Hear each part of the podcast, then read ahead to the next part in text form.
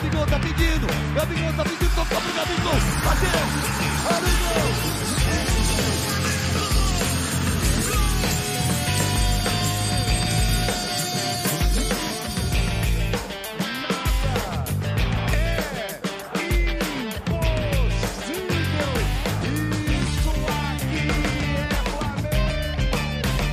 Salve, salve rubro-negro e rubro-negra! Seja bem-vindo a mais um episódio do podcast do Redação Rubro-Negra. Eu sou o Dom Vitor. Hoje comigo aqui também do Redação, Daniele Luiz. Tudo bem, Daniele? E aí, gente, tudo bem? Mais uma vez aqui no Redação, no podcast. Eu tô muito feliz, né, por estar compondo mais uma vez num dia tão legal pra gente comentar aqui desse pós-jogo, pós-pós-jogo. Isso aí.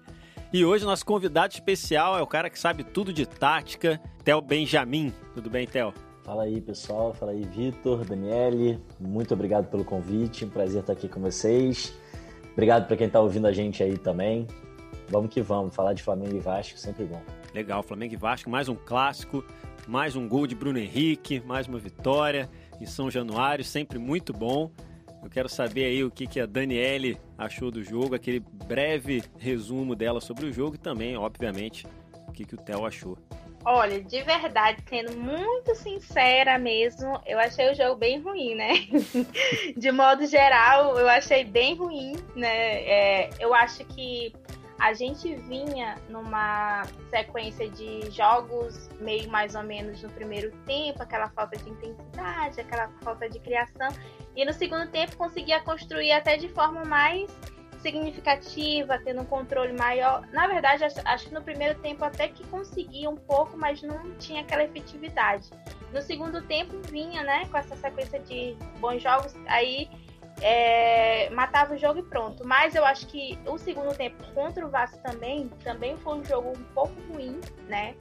É, mas eu acho que foi até é, esperado, porque eu já esperava que o Vasco fosse vir com um pouco mais de gás, ainda mais o Flamengo sendo o Flamengo, né? Sendo o grande rival, e, e viria tentar é, tirar pontos, né, gente? Eu acho que até pelo momento também do, do, do Vasco, por, por toda o que está acontecendo nos bastidores, eu acho que eles iam vir com um pouco mais de, de gás mesmo para tentar bater o Flamengo. Mas eu acho assim, de modo geral, o jogo foi ruim, mas o importante foram os três pontos, né?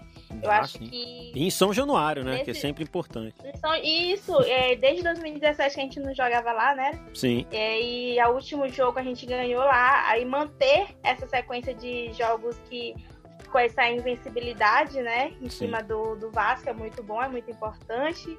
É, e também é, manter essa sequência dessa maratona aí, né? A gente tem que é, adquirir todos os pontos possíveis que a gente pode ter, porque vai ser, vão ser muitos jogos intensos. Então, eu acho que, mas eu acho que do ponto de vista de tudo que do contexto geral, eu acho que não dá para pedir um empenho tão assim grande do time, porque a gente tem uma sequência muito grande. Eu acho que foi bom o suficiente para adquirir esses pontos. Eu acho que de maneira geral é isso que a gente tem que tirar do jogo, né? Que a gente teve adquiriu os três pontos, ganhou um clássico muito importante em São Januário, manteve a invencibilidade e vamos seguir, porque tem muito jogo amanhã, quinta e aí. Nossa, maratona. Vai ser bem difícil, uma maratona mesmo.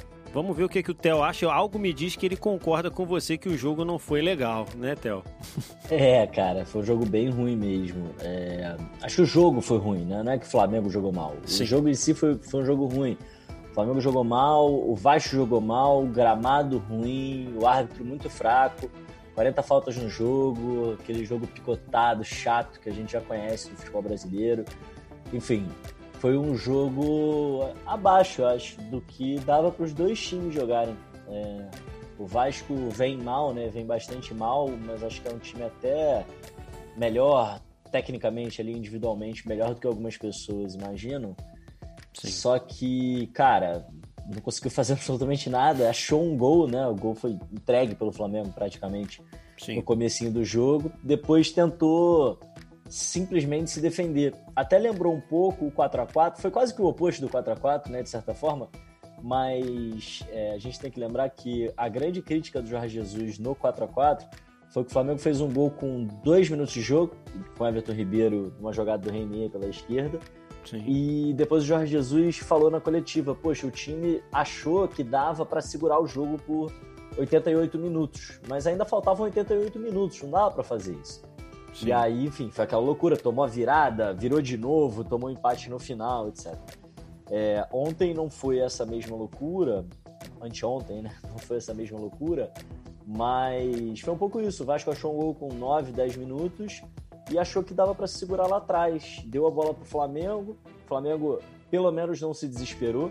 E aí que eu acho que está a grande notícia, na verdade, a, o grande ponto positivo a ser tirado desse jogo pelo lado do Flamengo, eu acho que é a virada. Né? Primeira vez, primeira vez com o Domenech que o Flamengo vira um placar. Verdade. Nos primeiros jogos, o time vinha derretendo mentalmente depois de tomar gol. Né? Isso aconteceu contra o Atlético Mineiro, aconteceu contra o Grêmio, aconteceu. Enfim, vários jogos o Flamengo tomava o primeiro gol e desandava, né? Mentalmente o time não conseguia voltar para o jogo. E ontem, pelo menos, o time tomou um gol. Um, anteontem, eu fico falando ontem, mas anteontem. É, Podcast é atemporal, né? A gente nem sabe quando é que isso vai ser. Exatamente. Não sei quando você está ouvindo. Isso. Ouvinte, mas enfim, contra o Vasco, o time tomou o primeiro gol e manteve a calma, pelo menos. Manteve a bola no chão, ficou com a bola por bastante tempo, procurou o espaço. Só que teve muita dificuldade e muito erro técnico. Né? Então, às vezes até chegava, mas aí os jogadores se enrolavam com a bola, erravam o último passe, enfim. Tinha uma escolha errada ali no último momento. E acabou sendo um jogo chato, sonolento, mas importante, como a Daniela falou, foram os três pontos e, a meu ver, o fato da gente ter conseguido é, suportar, tomar o primeiro gol e, e ir para cima. Porque, inclusive, nos jogos que você citou, né, do, os últimos dois jogos contra Atlético Paranaense e Esporte, que o Flamengo fez um, um primeiro tempo ruim, cresceu muito no segundo tempo, Sim. e nesses jogos eu disse que a grande notícia tinha sido o crescimento do primeiro para o segundo tempo, porque o Flamengo vinha caindo de produção do primeiro para o segundo tempo nos últimos nos jogos anteriores. É, mas nesses jogos contra Atlético e Esporte, o Flamengo não tomou o primeiro gol. Então a gente ainda tinha que ver como o time reagiria a tomar o primeiro gol. E reagiu relativamente bem, num dia muito ruim, mas reagiu relativamente bem, pelo menos é, manteve a proposta de jogo, né? Até conseguir achar a virada. No geral, um jogo ruim, mas é o que dá importante é a vitória, né? E esse jogo ruim que a gente está falando aqui, esse, esse, esse cansaço, essa apatia do time do Flamengo, será que já se deve ao cansaço do normal, né? Do, dos jogos que, vão, que já, já tivemos e que virão aí? O time já está sentindo ali um peso, Daniel? Você acha que está começando a já bater o, o, o pós, pós-maratona de jogos já? Eu acho que tem todo um contexto, sim, né? Mas eu, eu quero frisar um pouco o que o Theo falou sobre essa questão da virada. Eu acho que é um, uma notícia muito boa desse time de Domenech. A gente ainda não tinha visto uma virada mesmo nesse time. E essa construção deles mesmo de tentar é, crescer mentalmente, que é muito importante, né? Ter aquela confiança em campo, apesar Sim. dos erros técnicos, apesar de todo o contexto do jogo, mas você ter esse, essa, é, essa confiança de tentar buscar o, o resultado é muito importante. E eu acho que sim, tem todo o contexto de nós termos é, joga, é, não termos os jogadores tipo Arrascaeta ou, Gab, ou Everton Arrascaeta Ribeiro. ou Everton Ribeiro, que são jogadores que têm aquele jogo mesmo de construção, né? É, eu até tinha visto uma notícia que o Flamengo ia buscar um outro meio de construção, eu não sei se é verdade, mas eu acho que é, falta um pouquinho, tanto que o Gerson, ele meio que teve essa função mais ou menos, né? Para tentar fazer e tinha muita reclamação quanto ao posicionamento do Gerson, mas eu acho que era o que dava naquele momento, né? E tem Sim. toda aquela questão também de a gente não ter esses dois, dois principais jogadores que tem toda essa, essa construção. Tem a questão das lesões, temos o Gabigol também que está lesionado e outros também que não estão podendo é, jogar. Então, todo o contexto do que já está vindo, né, dessa intensidade de jogos que vem, de você já, é, o Pedro já mostrar que ele já está um, no pós-jogo fazendo a recuperação, porque isso é muito importante, né, porque é, é o Domenech ter falado que tanto o Natan, que foi tão reclamado dele estar tá no banco, dele ter sido poupado, porque podia ter uma lesão, que o Pedro também estava nesse mesmo esquema. Então, eu acho que todo esse contexto de você ter é, essa maratona que vai vir agora, de você ter não ter esse tempo consistente para ter um treino legal, de você ter jogadores que você não ter todos os jogadores disponíveis, eu acho que tudo isso conta, né? Sim. É, e eu acho que é o importante nisso tudo que está acontecendo é você verificar como é que esses jogadores estão se saindo diante a essas adversidades que estão acontecendo. Porque desde que aconteceu toda aquela questão do Covid, toda aquela questão de jogar no jogar contra o Palmeiras, e aí você vai para o terceiro técnico, né? Que os dois é, estavam com Covid também. Então, tudo isso, todo esse pós, né? Aliás, extra-campo, contribui muito. Sim. E agora a gente vai enfrentar essa maratona bem que vai ser bem importante que os, jogadores tenham um, uma confiança em campo para além do extra-campo, porque vai ser bem difícil, vai ser bem complicado. Ah, são, são, como é, são times tipo Goiás, que está na zona de rebaixamento, mas eu acho que tem que ter é, é, respeito por esses times, né? Porque são 11 lá do outro lado. E a gente tá bem. O fato do Rafael Moura tá lá no outro lado no próximo jogo também. Esse negócio já não, já... já não tem muito mais desde o Atlético Goianiense, né? Que eu lembro que na gravação hum. do podcast aqui do Atlético Goianiense falaram que ia ser 3 a 0 Flamengo e o jogo virou, né? Então, acho que tem que então, ter o respeito é. e tem que ter essa calma. O Theo concorda aí com isso, que se essa maratona de jogos já está surtindo efeito, também essa reflexão toda dos jogos anteriores, a questão da Covid, enfim, poupar jogador. Isso tudo tem influenciado aí nesse, nesse jogo até com contra o Vasco? É, quer dizer, com certeza, né? A gente está olhando de fora, a gente não tem as informações do departamento médico, do departamento de fisiologia e tal, mas aparentemente sim, né? E isso preocupa um pouco por causa da maratona que ainda vai vir. Eu tenho falado muito isso desde o começo, desde o recomeço da temporada depois da paralisação. Sim. Essa é uma temporada atípica. Ela é diferente de tudo que a gente já viveu. Então não dá para comparar ela com outras temporadas e não dá para fazer qualquer análise dessa temporada sem levar isso em consideração. Por quê? O futebol brasileiro está muito acostumado, né? A gente já vive isso há muitos anos, de ter uma maratona enorme de jogos em agosto e setembro, especialmente em anos pares, que são anos aí de Copa do Mundo, de Euro, etc., Olimpíada e tudo mais. É, então você tem essa maratona ali em em agosto e setembro. Só que aí depois, em outubro, os campeonatos vão afunilando, então a maioria dos times vão saindo das Copas e tudo mais, começa a ter um pouquinho mais de espaço no calendário. Em novembro afunila ainda mais, no início de dezembro termina tudo. Agora a gente teve uma maratona em agosto, seguida por uma maratona em setembro, seguida por uma maratona mais pesada ainda em outubro, que vai ser seguida por uma maratona em novembro. É. Depois vem a maratona de dezembro e depois vem o verão, meu amigo. Com a maratona em janeiro e fevereiro. Então, pensar na preparação de agora também precisa levar em consideração esse longo prazo, né? Também uma escalação ou não, poupar um jogador ou não, fazer um trabalho físico específico ou não agora, é pensando no jogo de agora, mas também é pensando nos próximos da maratona do curto prazo, mas também nessa maratona do longo prazo. E eu acho que quando entrar o verão, gente, vai ser tudo diferente do que a gente está acostumado. Esses caras jogando futebol quarto e domingo, 40 graus de norte a sul do Brasil, é, sem torcida, enfim. É um lance que a gente não está muito, não tá acostumado, né, a ver e pode ser que mude muita coisa até lá.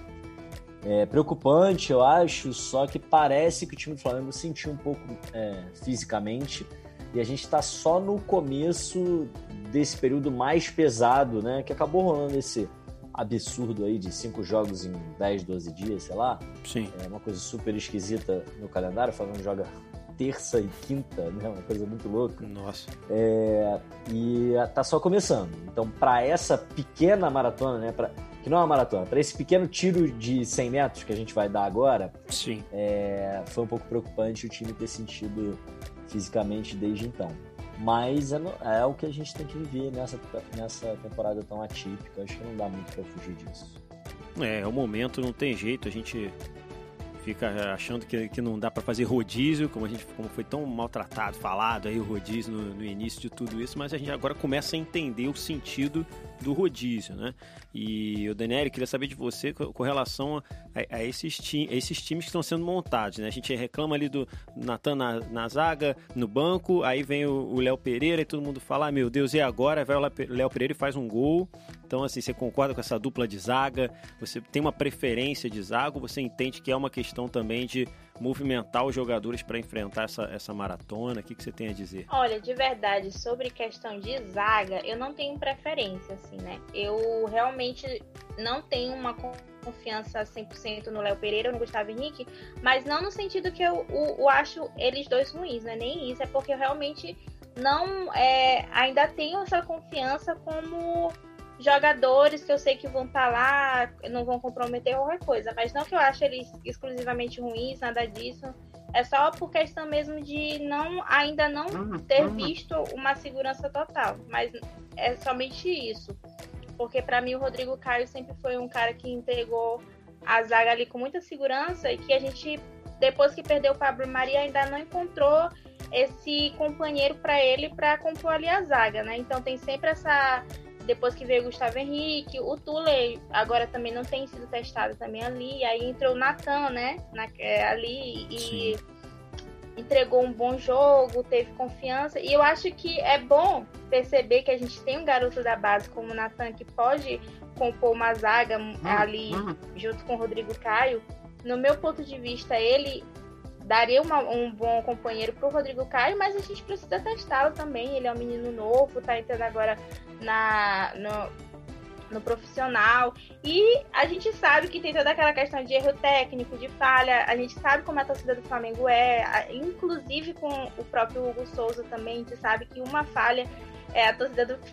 Boa parte da torcida do Flamengo vai é, pegar para Cristo. Então tem que ter muito cuidado. E eu acho que, é, do ponto de vista de você estar alterando os, jo os jogadores durante os jogos, eu acho importante no sentido da gente, como o Theo tava falando mais, mais da agora sobre questão de você compor o elenco, de saber como é que vai se preparar para quando esses jogos afunilarem. A gente não sabe se o Flamengo vai passar, né, para é, quartas de final da Copa do, do, Brasil ou mesmo na Copa eh, Libertadores, Sim. mas é importante que esses jogadores estejam preparados para essa maratona que vai vir depois, alguns meses, porque é, ele todo mundo está acostumado a em dezembro entrar de férias e pronto. O Flamengo entrou mais ou menos de férias em janeiro por conta do Mundial do ano passado. Sim. Mas é, esse ano é totalmente atípico. E eu digo também, como o Theo falou, se a gente não considerar o ano que nós estamos vivendo, as análises estão totalmente furadas. Porque tu não dá para te é, comparar um time do ano passado para este ano, se nós temos é, todo esse contexto de os jogadores terem ficado tanto tempo sem treinar e sem jogar, que a gente não teve ainda é, um contexto como esse para a gente fazer uma análise desse sentido.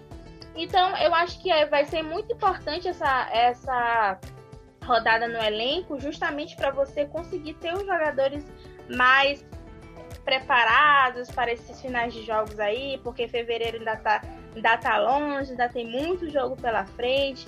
E a gente tem que ver como é que esses jogadores vão estar e vão se comportar também. Eu acho que sim é preocupante o fato deles terem sentido agora, mas a gente vai ter que fazer uma análise nesse sentido. E eu acho, é, querendo ou não, a análise também vai ter que ser feita de que vai ter de que esses jogos que estão acontecendo assim um atrás do outro são jogos para você analisar no sentido de você ganhar ponto e não de você analisar como é que tá sendo ali dentro do jogo e tal. Porque vai ter jogo que vai ser muito ruim mesmo e, não vai ter jeito. Não vai ter pra onde correr. Contra... É. Não vai ter como correr, porque os jogos vão. Esse, esse ano, principalmente, os jogos estão muito. É, um atrás do outro e vai ser muito intenso.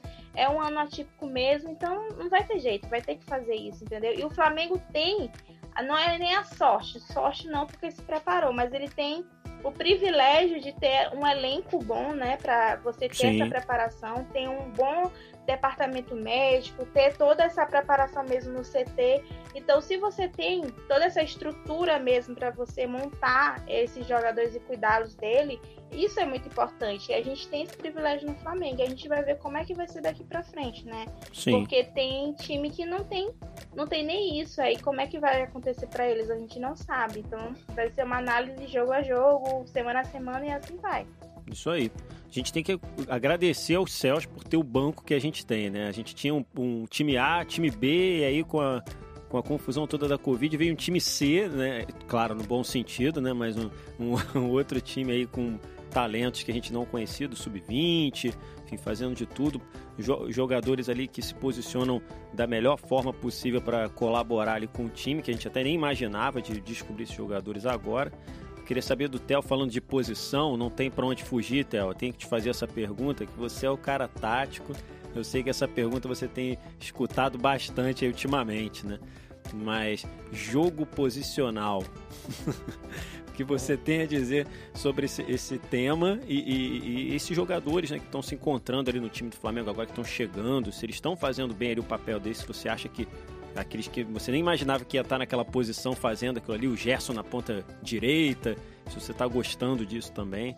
Se você não quiser se alongar muito sobre o jogo posicional, fique à vontade. É. Não, cara, então, eu acho é muito louco esse debate, a forma como ele está sendo feito, né? Enfim, é, é muito estranho esse papo todo do jogo posicional nesse momento. É, eu tenho até um pouco fugido, eu não uso muito esse termo, para ser sincero, nunca usei muito nas minhas análises, mas nesse momento eu estou ativamente é, evitando esse termo porque virou viraram os comentários mais aleatórios possíveis, né? Então eu vou pegar só aqui, vou ler o que que o Leandro Zago, que é o treinador é, do time B, né, do time da base do Atlético Mineiro, Sim. que é um cara super respeitado, um cara, porra, muito estudioso, que tem muito conteúdo e é um cara que dá aula de jogo de posição, é um cara que, que ele se diz, né, um admirador do jogo de posição, mas ele, é, ele estuda tão a fundo que ele não diz nem que ele usa jogo de posição porque ele não tem nem o conhecimento completo. Assim, o cara sabe tanto que sabe o que não sabe. Nossa. Mas enfim, eu vou dizer aqui o que ele disse no Twitter é, durante o jogo do Flamengo, tá? Do Flamengo e Vasco. Sim. Ele elencou, ele definiu três termos, tá? Sim. Primeiro, então, jogo de posição, dois pontos. Popularizado pelos espanhóis, praticado por alguns treinadores que são referência. Segundo termo, ataque posicional. Segundo a FIFA, é um dos três tipos de ataque. Beleza. Terceiro termo, jogo posicional criado por analistas para justificar jogadores parados sem intenção alguma que comprometem a dinâmica do jogo da equipe por desinteresse ou falta de compreensão sobre o que fazer, onde fazer e quando fazer algo diferente disso. Geralmente utilizado para atribuir a uma filosofia, da qual não se fala nem o nome correto, o motivo de um baixo desempenho. Ou seja, cara, inventaram uma palavra para é, falar toda vez que o time está jogando mal. E aí é, a gente está ouvindo as pessoas repetindo isso que nem papagaio. Então você falou do rodízio, acho até que dá para fazer um paralelo. Sim. Tem sempre um termo, né, que é o culpado pelo desempenho do Flamengo. Antes era o rodízio. Verdade. Agora é o jogo posicional. Ah, e o que é o jogo posicional? Nossa, Enfim, sim. existe uma filosofia, existem várias filosofias tá, no futebol. Eu costumo dizer que os estilos futebolísticos são como estilos musicais. Eles são muito complexos, às vezes complementares, alguns se aproximam mais, outros se afastam mais. Então, quando a pessoa me diz, por exemplo, o jogo de posição, que é essa, surgiu como uma metodologia de treinamento e tudo mais, acabou virando uma filosofia de jogo lá da escola holandesa e tudo mais, que é o Guardiola hoje é o grande nome né, do jogo de posição. Domenech, então, por ser auxiliar do Guardiola, ter sido auxiliar do Guardiola, a gente supõe que ele é um, um adepto, né? um cara que usa o jogo de posição é, para passar os seus conteúdos para os seus jogadores. É, mas as pessoas me dizem assim: não, a filosofia do jogo de posição é o oposto do Jorge Jesus. Eu falo, cara, você já viu alguém dizer que o samba é o oposto do rock? Ou que o pagode é o oposto do jazz? Não, nem faz sentido essa comparação. Porque os estilos musicais, eles são diferentes e alguns são mais próximos. Cara, o, o, samba é o oposto do rock? Não. O samba é o oposto do pagode? Também não. Mas o pagode talvez seja mais próximo do samba do que do rock, né? A gente vai encontrando essas relações, né, dentro dos estilos. Sim. Só que acontece que o estilo do Jorge Jesus não tem um nome bonito, não é o jogo de pirulitação. é o estilo do Jorge Jesus. Só Sim. que esse estilo específico que surgiu de metodologias específicas de treinamento, de uma maneira específica de modelar o jogo, foi muito estudado, academicamente estudado, foi muito documentado e ganhou um nome chamado jogo de posição. Sim. Depois, no Brasil, acaba se usando esse nome jogo posicional por causa de uma, enfim, uma outra história, uma outra linha teórica recente. Que é mais usado é, aqui, né? Lá fora não, não se usa esse termo, né? Da internet, assim. É, se usa um pouco.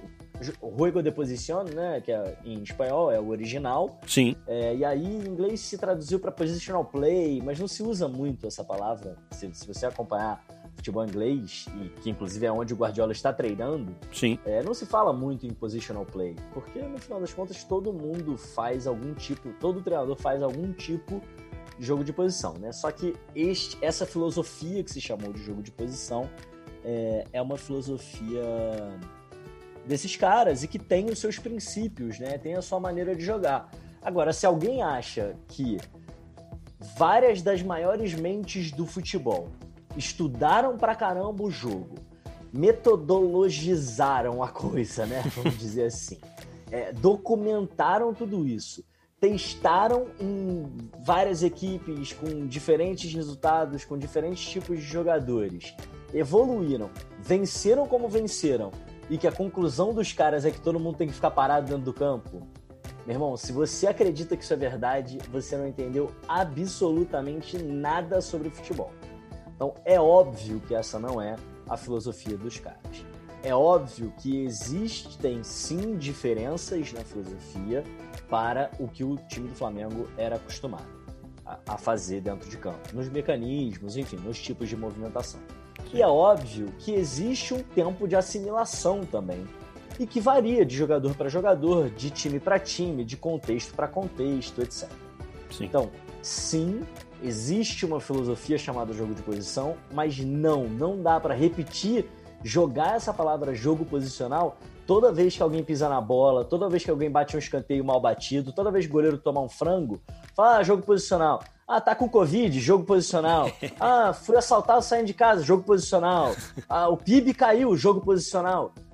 Virou uma muleta, né, para os é. comentaristas virou, virou um motivo para falar. Tem aconteceu uma coisa errada, a culpa é do jogo posicional, como, como e, ele falou. Eu acho, assim, na minha opinião, isso vem desde antes do Domenech chegar efetivamente no Flamengo. O pessoal já começou a fazer uma análise do jogo do Domi, supondo que ele ia fazer no Flamengo antes dele chegar no Flamengo e fazer alguma coisa efetivamente, entendeu?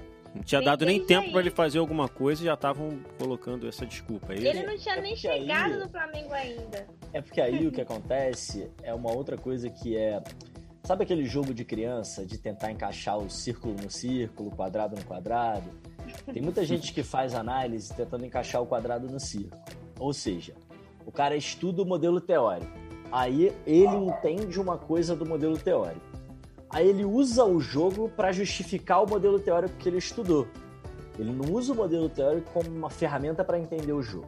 Então ele pega, sei lá, ele estudou lá, sei lá, que o Guardiola no Bayern de Munique gostava de usar os laterais por dentro. Aí ele Sim. fala, Domenech vai usar os laterais por dentro no Flamengo. Aí ele pega um lance, um print de uma vez que o lateral pegou o, o, a bola por dentro. Eu tô usando um exemplo qualquer, tá? Sim, sim. E fala, ó, oh, tá vendo? O lateral por, joga por dentro do Flamengo. Não importa que 99 Sim. vezes ele tenha feito a ultrapassagem fora, tá? Então as pessoas, elas às vezes tentam encaixar é, a opinião prévia, né, o modelo pré-concebido, elas tentam encaixar a realidade no modelo e não construir o um modelo a partir da realidade. Então, assim, no final das contas, é, virou um debate muito esquisito, a meu ver, tá, nesse momento. E aí, eu repito aqui as palavras do Zago, porque é um treinador que é referência no estudo né, dos modelos de futebol, no estudo acadêmico do futebol e referência, inclusive, no estudo do jogo de posição. Então, vou repetir o que ele diz. Jogo posicional, ele bota entre aspas. Foi criado por analistas para justificar jogadores parados sem intenção alguma que comprometem a dinâmica do jogo da equipe por desinteresse ou falta de compreensão sobre o que fazer, onde fazer e quando fazer algo diferente disso. Geralmente utilizado para atribuir a uma filosofia, da qual não se fala nem o nome correto, o motivo de um baixo desempenho. Ou seja, tem uma coisa que é a filosofia, tem uma outra coisa que é o time jogar mal. E o time pode jogar mal em qualquer filosofia. Não adianta você pegar nos momentos que joga mal e falar, ah, tá vendo? A filosofia é essa. E pior, ainda pegar os momentos que joga bem e falar, tá vendo? Abriu mão da filosofia. Aí Sim. é coisa de maluco, é. entendeu? Aí virou é um papo. aquela coisa de vocês, eles estão jogando agora por eles mesmos, pelo que eles já sabiam. Isso é Aí é complicado é também, né, gente? Então, é... enfim, eu acho esquisito. Agora, indo para sua segunda pergunta sobre o Gerson do lado direito. Sim. Todo mundo sabe que ali não é a melhor posição para o Gerson, tá? Todo Sim. mundo sabe. O Gerson sabe, o Domenech sabe, eu sei, você sabe. Não adianta dar piti no Twitter querendo contar pro Domenech que ali não é a melhor posição pro Gerson. o Domenech sabe disso. A questão é que ele não tem um cara chamado Everton Ribeiro e não tem um cara chamado Arrascaeta. Ele tem um problema na mão para resolver. E a solução que ele encontrou para esse problema é o Gerson aberto pela direita. E eu me arrisco a dizer que essa seria a solução que um coroa português chamado Jorge Jesus daria para esse mesmo problema. Afinal, deu essa solução ano passado contra o Botafogo, contra o Grêmio no Maracanã, Sim. contra o Inter no segundo tempo do primeiro jogo pela Libertadores. O, o, primeiro gol do Bruno Henrique no 2 a 0 pela Libertadores contra o Inter é, o Bruno Henrique entra na cara do gol num passe da esquerda para dentro do Everton Ribeiro. O Bruno Henrique divide com o Cuesta e o Gerson aparece da direita para dar um toquinho para ele, ele faz o gol. Porque o Gerson estava jogando aberto pelo lado direito nesse jogo, tá? Entrou no segundo tempo fazendo isso, e inclusive o Everton Ribeiro foi passado pro lado esquerdo. Foi a única vez que o Everton Ribeiro foi jogado do lado esquerdo com o Jorge Jesus.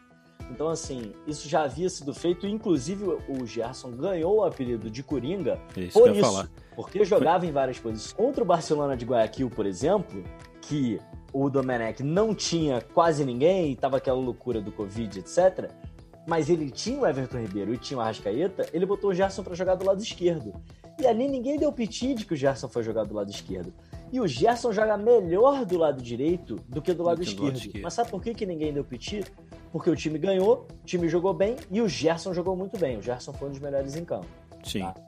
No jogo contra o esporte, o primeiro tempo foi um primeiro tempo difícil. Mas o Gerson até que não foi mal. Ele apareceu pouco, mas ele não foi mal. E no segundo tempo ele matou a pau o jogo. Então algumas pessoas reclamaram no intervalo, mas no final do jogo deixou de ser um problema. Sim. Contra o Vasco, de fato, ele não foi bem. O time não foi bem. Ele não foi bem pela direita. E até acho, eu vou escrever isso na análise que eu vou postar no Twitter logo mais, mas eu até acho que ele não foi bem mais pela mecânica do time do que por ele mesmo, tá? Porque é Sim. é diferente de jogar com o Mateuzinho do que jogar com o Isla ali. É, enfim, é, tem uma diferença. É, mas também não adianta dizer que é uma invenção. Não é uma invenção, é uma solução provisória para um problema circunstancial. Que ele está tendo agora, né? Exato, e aí essa Sim. foi a solução que ele encontrou. É, Inclusive o time piorou depois que entrou o Michael do lado direito. Entendeu? Na Nossa, é. o time segurou menos Também a bola, teve menos capacidade de RP, ganhou menos duelos físicos, piorou na marcação por aquele lado. Então, assim, qual era a solução? Porque também não adianta comparar a realidade com uma solução idílica da sua cabeça. Ah, Sim. não temos Everton Ribeiro, não temos Arrascaeta. O que, que a gente vai fazer? Ah, simples, bota o Maradona jogando na ponta direita e o Gerson pro meio. É, aí até eu, entendeu? Agora, Sim. dado o elenco que temos, dada a situação que estamos no momento, essa foi a solução que ele encontrou. É, e eu não só não crucifico essa solução, como acho mesmo que era a solução que dava para o momento. Eu concordo. Por isso que eu disse mesmo que era o que dava para o momento, né? Se você não tem dois jogadores como o Everton Ribeiro e o Arrascaeta, que a gente viu que eles são muito importantes para o time sim, apesar de que sim, é possível jogar sem eles, é, mas jogando sem eles, você tem que construir. Como é que você vai montar um time sem eles dois, né? E se você tem essas peças, você tem que saber como colocar ali essas peças. Agora, eu não acho que entrar com o Michael da vida seria uma solução ali, na minha opinião, né? A gente viu que. Sim. Michael que não tem feito bons jogos, né? Não tem agradado tanto aí os torcedores. Não sei o, o se tem a ver mesmo com ele não dar muito essa dinâmica, mas a gente tá indo, né? Eu espero que ele melhore aqui daqui para frente, que a gente vai precisar dele também. E ali na frente, para você, Dani, claro, depois vou, vou pro Theo, porque eu tenho a pergunta espe específica ali pro Theo sobre ali a parte ofensiva, mas você acha que o Flamengo, Bruno Henrique, Pedro, Michael, ou então voltando aí o Gabigol, que já tá para voltar também, né? Vamos fazer o Pedro e o Gabigol. Como é que você acha que deve ser a parte ofensiva ali do Flamengo? De verdade, eu acho muito difícil essa construção. Mas nesse momento a gente tá indo bem, né? No sentido de termos o Pedro, termos o, o Bruno Henrique. Eu acho que o Bruno Henrique vem melhorado jogo a jogo, né? Ele tem, tem as suas falhas técnicas, ainda não é um Bruno 100%, claro que tem todos esses contextos, mas eu acho que ele tem sido mais decisivo, tem, tem procurado mais a jogada dentro de campo, né? Fora essas questões técnicas mesmo, acho que ele tem crescido em campo, né? E, e o importante é que mesmo que ele tenha falhado naquele gol lá do Vasco, mas a gente pode até falar de um modo geral o que aconteceu ali. Sim. Mas eu acho que ele marcou o gol, né? De novo o Rei da América. Rei dos clássicos. Né? Porque rei dos clássicos, desculpa, é porque ele é tão rei de tanta coisa que a gente vai até confundindo as nomeações. Mas então, eu acho que o importante é isso. Ele é um cara decisivo e tá ali para fazer o papel dele. Então eu acho que nesse momento que a gente não sabe como é que. Eu não sei como é que o Pedro Rocha tá, porque ele até agora nem pro banco foi, né? Nesse Sim. jogo. Então eu não sei como é que ele tá fisicamente. Então eu acho que a gente tá construindo o que tem aí no momento, né? Eu acho que dá para deixar o, Bruno Henrique nesse momento, junto com o Pedro mesmo, como ele está tá construindo mesmo. Eu acho que posteriormente dá para testar um, um, Pedro Rocha, porque ele, ele em alguns jogos anteriores entrou bem, na minha opinião, ele fez um bom jogo. E eu acho que ele até foi, não, não sei por que, ele nunca foi testado efetivamente com o Jorge Jesus naquela época, ele nunca entrou de fato no jogo, mas eu acho que com o Dom ele vem mostrando que tem muito a oferecer. Então eu acho que. E tem muito jogo, gente. Tem muito jogo. Tem eu muita partida essa, pela frente. Essa questão aí de botar. Ah, quando o Gabigol voltar, não sabe quem colocar. Claro que tem toda aquela coisa de você ter um artilheiro como o Gabigol, de ele ter sido, ter sido um jogador tão importante em 2019. Em 2020, ele continua sendo um jogador importante por todos os jogos que já tem feito até agora.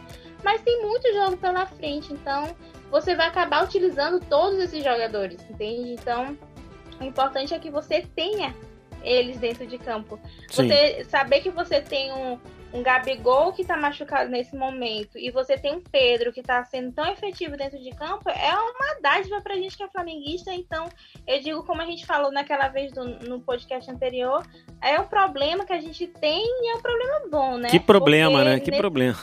Problema, não sei, entre aspas, porque na verdade eu acho que é muito, muito bom saber. Eu acho que eles têm características diferentes, né? Sim. E é muito bom perceber que a gente pode utilizar os dois juntos ou não.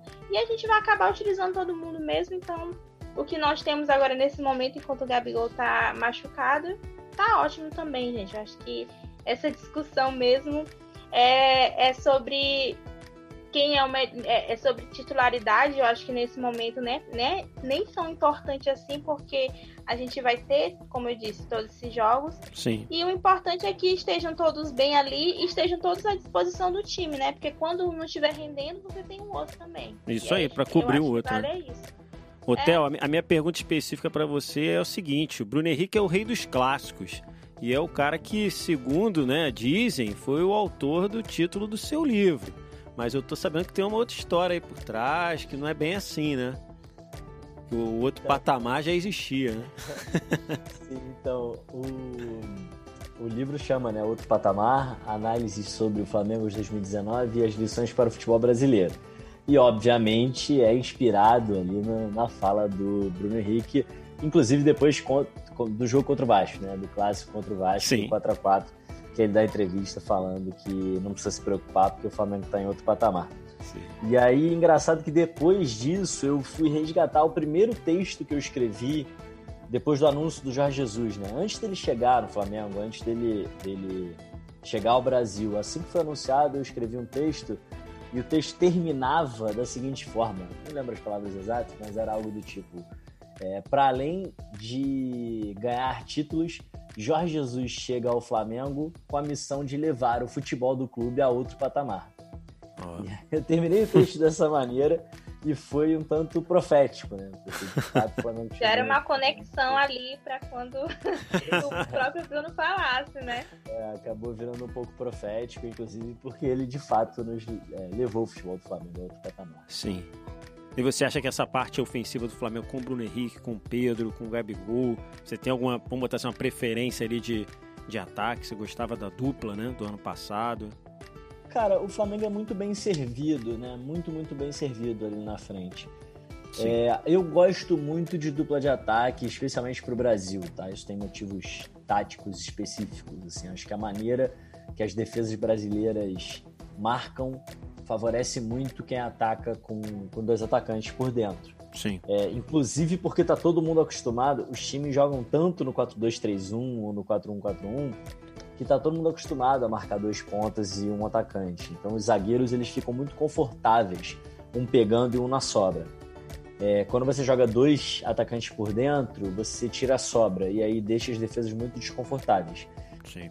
Então aqui no Brasil eu há alguns anos já defendia que o Flamengo deveria jogar com dupla de ataque, mas e aí quando veio, né, Gabigol e Bruno Henrique jogando como dupla, é, varreram o futebol brasileiro como um todo. Então eu gosto dessa dessa dinâmica, mas eu acho que Domenech vai ter que encontrar a cada momento, para cada adversário, dependendo do contexto das circunstâncias, a melhor escalação, a melhor formação, né? porque ele tem usado não uma dupla de ataque, mas ele tem usado a rasqueta por trás do atacante, né? Seja como um pivô. Eles funcionam quase como uma dupla, né? Mas não é uma dupla lado a lado, é uma dupla um atrás do outro. Sim. É, e o, o Arrascaeta atrás do Pedro tem jogado muito bem. Não jogou, obviamente, os dois últimos jogos, mas tem sido, para mim, o melhor do time nos últimos tempos.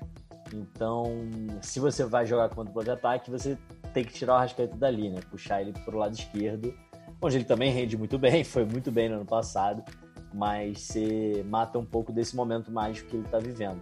Então acho que vai depender de cada momento, de cada circunstância, até do adversário mesmo, dependendo da forma que o adversário defende. Você pode querer ter um atacante mais rápido, você pode querer ter um cara mais de área, você pode querer ter dois. Aí depende. Sim.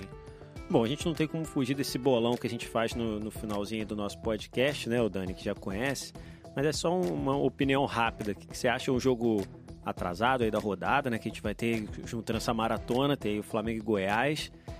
E com o Bruno Henrique, sem Bruno Henrique, com o Gabigol, sem Gabigol, o que, que você acha desse jogo? Quanto você acha que vai ser essa partida aí? Só pra gente tentar ter uma ideia de, de, eu, de vitória ou não. Eu esperava que fosse pelo menos uns 2 a 0 né? Pra gente não tomasse nenhum gol, mas eu vou apostar no 2 a 1 né? 2 a 1 Só pra sendo, é, não sei, tem um Rafael lá que sempre tá marcando gol. o He-Man pode dar trabalho, né? E agradecer é. também você estar tá aqui de novo, Dani, mais uma vez. Obrigado pela sua participação tá? Pela tua disponibilidade. Ai, Sempre bom, né? Trocar essa ideia sobre o Flamengo. Não é muito difícil de, de aceitar esse convite. E óbvio, não, quero saber o, a opinião do Theo aí quanto a esse jogo, Flamengo-Goiás, e agradecer a ele também essa presença. Eu que agradeço, cara, o convite. É, é muito difícil, né? Eu detesto bolão, na verdade. Eu detesto, eu detesto apostar em resultado porque eu acho que o papel da, do analista é entender como as coisas vão acontecer e por que elas vão acontecer, mas não dizer o que vai acontecer, né? Sim. É, então eu não tenho a menor ideia do resultado, sinceramente. Tá tranquilo, não ganha nada o nosso polão, é só uma opinião mesmo que a gente é, coloca aqui. Obviamente, cara, torço para a vitória do Flamengo e torço muito para que seja sem tomar Então Sim. eu vou, então eu vou botar um 2 a 0 eu quero muito que o Flamengo comece a passar em jogos, a defesa do Flamengo consiga se encontrar. É, Sim. Ainda tem o fato de a gente não, tá, não sabe se amanhã o Diego Alves volta ou não, porque, né? É, é muito, eu acho muito complicado, né, trazer ele de volta. Apesar de que sim, ele é um bom goleiro, mas é, é, é aquela coisa complicada, né? Você tá tendo um bom momento com o e aí você vai trazer o Diego, eu não sei se ele vai jogar amanhã, então. Sim. Mas espero que realmente é isso. Eu acho que o importante é não tomar gol também. E é a vitória, né, gente? Acho que somar pontos nesse momento de jogos. Eu acho muito insano você jogar terça-feira e quinta-feira novamente. É uma coisa assim louca é muito louco eu isso. jamais vi desde que eu comecei a assistir. Então, o importante é você estar tá somando. A gente tem esse privilégio de estar tá jogando só no Rio de Janeiro, né? É verdade, não precisava ficar viajando tanto que aí ia ser pior. É, e é importante vai, vai ser somar ponto nessa maratoninha aí que tu tá tendo até chegar e normalizar, entre aspas. Sim. E a maratona de é. jogos é maratona de podcast. Ó, Dani, deixa aí tuas redes sociais aí de contato. Mais uma vez aí participando com a gente.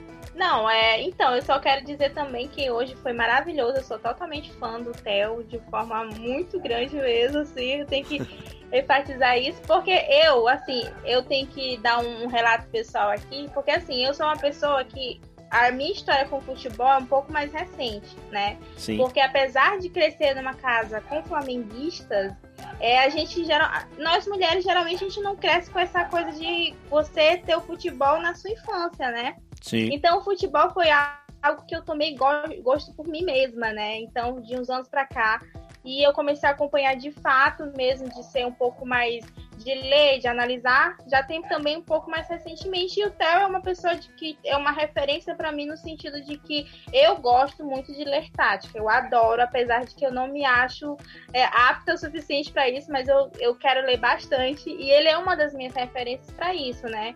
Então, essa, é, o livro dele ainda não comprei, porque é, eu tinha até dito lá no Twitter que eu tinha comprado o Gabigol pra minha avó.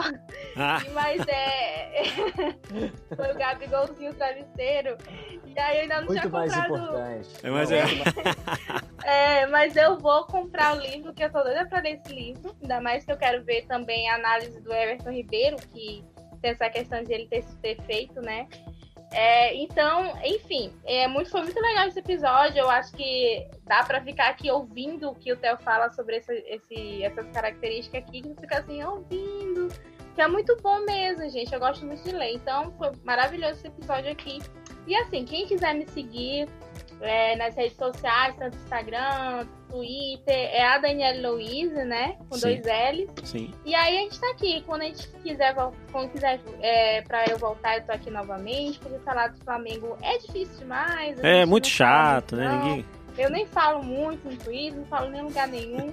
Enfim, mas foi maravilhoso esse episódio e, e amanhã esperamos vencer novamente e que dê tudo certo, que a gente jogue um jogo, não precisa ser bonito não, mas um jogo que seja bacana. Isso aí, importante é isso. Theo, mais uma vez, obrigado. Fique à vontade de divulgar tua rede, teu livro. Parabéns pelo trabalho aí. Somos todos seu, seus fãs aqui.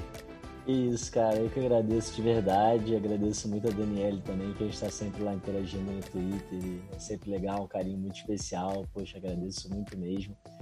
De verdade, porque a gente faz isso muito, vocês sabem, né? Acho que vocês são parecidos comigo nesse aspecto a gente faz isso muito por paixão, né? A gente faz muito porque a gente Sim. gosta. Total. Então é legal trocar com gente que divide a mesma paixão com a gente, né?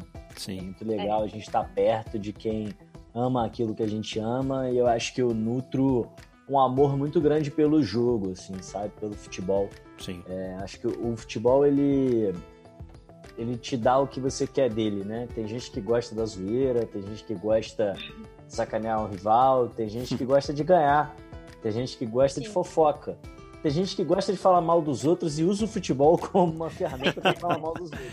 Verdade. Verdade. Eu gosto desse jogo, cara. Eu gosto, assim, eu de verdade amo esse esporte, amo o jogo e amo o Flamengo. Então, poder juntar essas paixões, estar tá perto de gente que, que compartilha dessas paixões é sempre muito legal.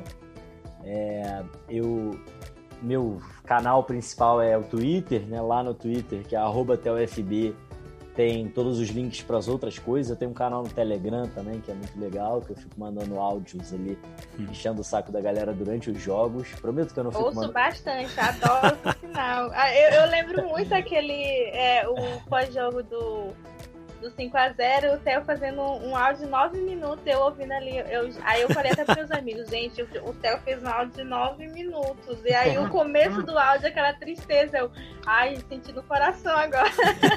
Mas é bom mesmo, gente, é muito bom. Tá ali sentindo é, tipo, na hora, né, o que tá acontecendo. Tempo real, é, é tempo real, exatamente. Eu gosto, eu gosto é, cara, na verdade essa história começou quando os jogos não estavam passando na TV, né, os jogos do Carioca. Eu Sim. decidi ir pro Maracanã e transmitir do Maracanã da arquibancada. Então era legal que ainda tinha torcida e tudo Sim. mais. Mas aí, enfim, com toda a questão do, do corona, eu hoje transmito os jogos que estão passando na TV. Mas é legal, a gente consegue, é, consigo passar algumas coisas mais profundamente, sabe? De um jeito um pouco mais, mais simples também, né? Porque sempre... e, e tu falar na hora também, né? Porque às vezes é, tu vai fazer uma análise depois, mais calma, mas aí na hora é legal ter esse Exato. feedback para você saber o que está acontecendo ali. Exatamente, acho que é uma, uma pegada, uma proposta diferente, também legal, a galera pode olhar lá. O link tá no meu Twitter, que é TLFB. E só pra gente terminar, Sim. É, eu queria só contar, lembrar uma história, que essa maratona de jogos que a gente tá vivendo agora é impressionante, né? A Daniela falou, cara, nunca vi é, o time jogar terça e depois jogar quinta. É realmente uma coisa maluca, né? Inclusive o Flamengo vai jogar Sim. 6 horas da tarde é. na terça para poder jogar na quinta, porque senão não poderia, né? que eu conheço um caso pior do que esse, que foi o dia que o Juninho Paulista jogou dois jogos, dois jogos no mesmo dia. Um Caramba. jogo seguido do outro, dois jogos no Morumbi. Ele. O São Paulo tinha o time B, ele era titular do time B, mas ele sempre entrava no time principal também. Sim. Então ele jogou os 90 minutos pro time B, foi pro vestiário, tomou banho, trocou de uniforme e voltou. Caramba! E entrou... Caramba! como é que a pessoa fica depois disso? Jesus amado do céu. Jesus. Haja disposição. Né? E eu acho que ele fez um dos gols. Eu ia falar, ele fez gol em, em, um ou nos dois jogos, né? Eu acho que ele fez gol no segundo jogo, no jogo do time principal, tenho quase certeza. Pô. Mas aí foi isso. Ele já tava naquela adrenalina, né? Mas é. acho que do pós-jogo, né? Meu Deus do céu. Então, assim, Gente, é ainda, ainda chegaremos. Aguardem, tá, pessoal? Mas ainda chegaremos no dia em que vão dar a desculpa do Covid pro Flamengo jogar duas, três vezes no mesmo dia. Ah, sim. Meu Deus do céu. Quem vai propor isso? Ai, meu Deus, o que nos espera, né? vamos, eu vamos... acho bem complicado, né? Porque eu fico assim, eu sei que tem toda aquela questão da CBF, toda aquela questão da imposição mesmo pela. É, é, a, é a instância maior. Mas eu fico assim, por que, que o Flamengo aceita essa situação, entendeu? Eu sei que tem toda aquela aqueles bastidores e tal claro que tem toda aquela questão da, da data da, CBF mesmo, mas eu entendo que é. o, o, Flamengo está se submetendo a isso também, sabe? Eu acho que podia ter um pouquinho mais de reclamação nesse sentido, porque até agora é, os jogos é, adiados de outros times não foram feitos dessa forma. Eu não estou dizendo que não vão ser posteriormente, porque pode ser que. É como o Theo tá falando, ainda pode vir a acontecer, né? Pode vir acontecer. Isso, mas eu acho que vale um pouquinho mais de reclamação, sim, gente. Eu acho que não é toda aquela coisa, ah, CBF mal, malvadando, mas também o Flamengo também não é. A, dire... a, a diretoria, o Flamengo também não é aquela coisa toda, né? Aceitou a situação, então tem que fazer. Fazer o quê? É só uma correção, o jogo contra o Bragantino quinta-feira é 8 horas da noite. 8 horas, beleza, ah, pra gente ficar antenado. Obrigada. gente, muito Mas obrigado. É muito cedo também, é, né? Vamos torcer pra esses jogos, pra essa maratona, pra tudo dar certo. A gente tá na torcida, a gente tá em maratona lá de jogos e maratona de podcast aqui também. Muito obrigado pela sua audiência até agora, por estar ouvindo aqui esse podcast. Valeu, Theo, mais uma vez. Dani, um beijo. A gente fica por aqui. Até o próximo episódio. Valeu!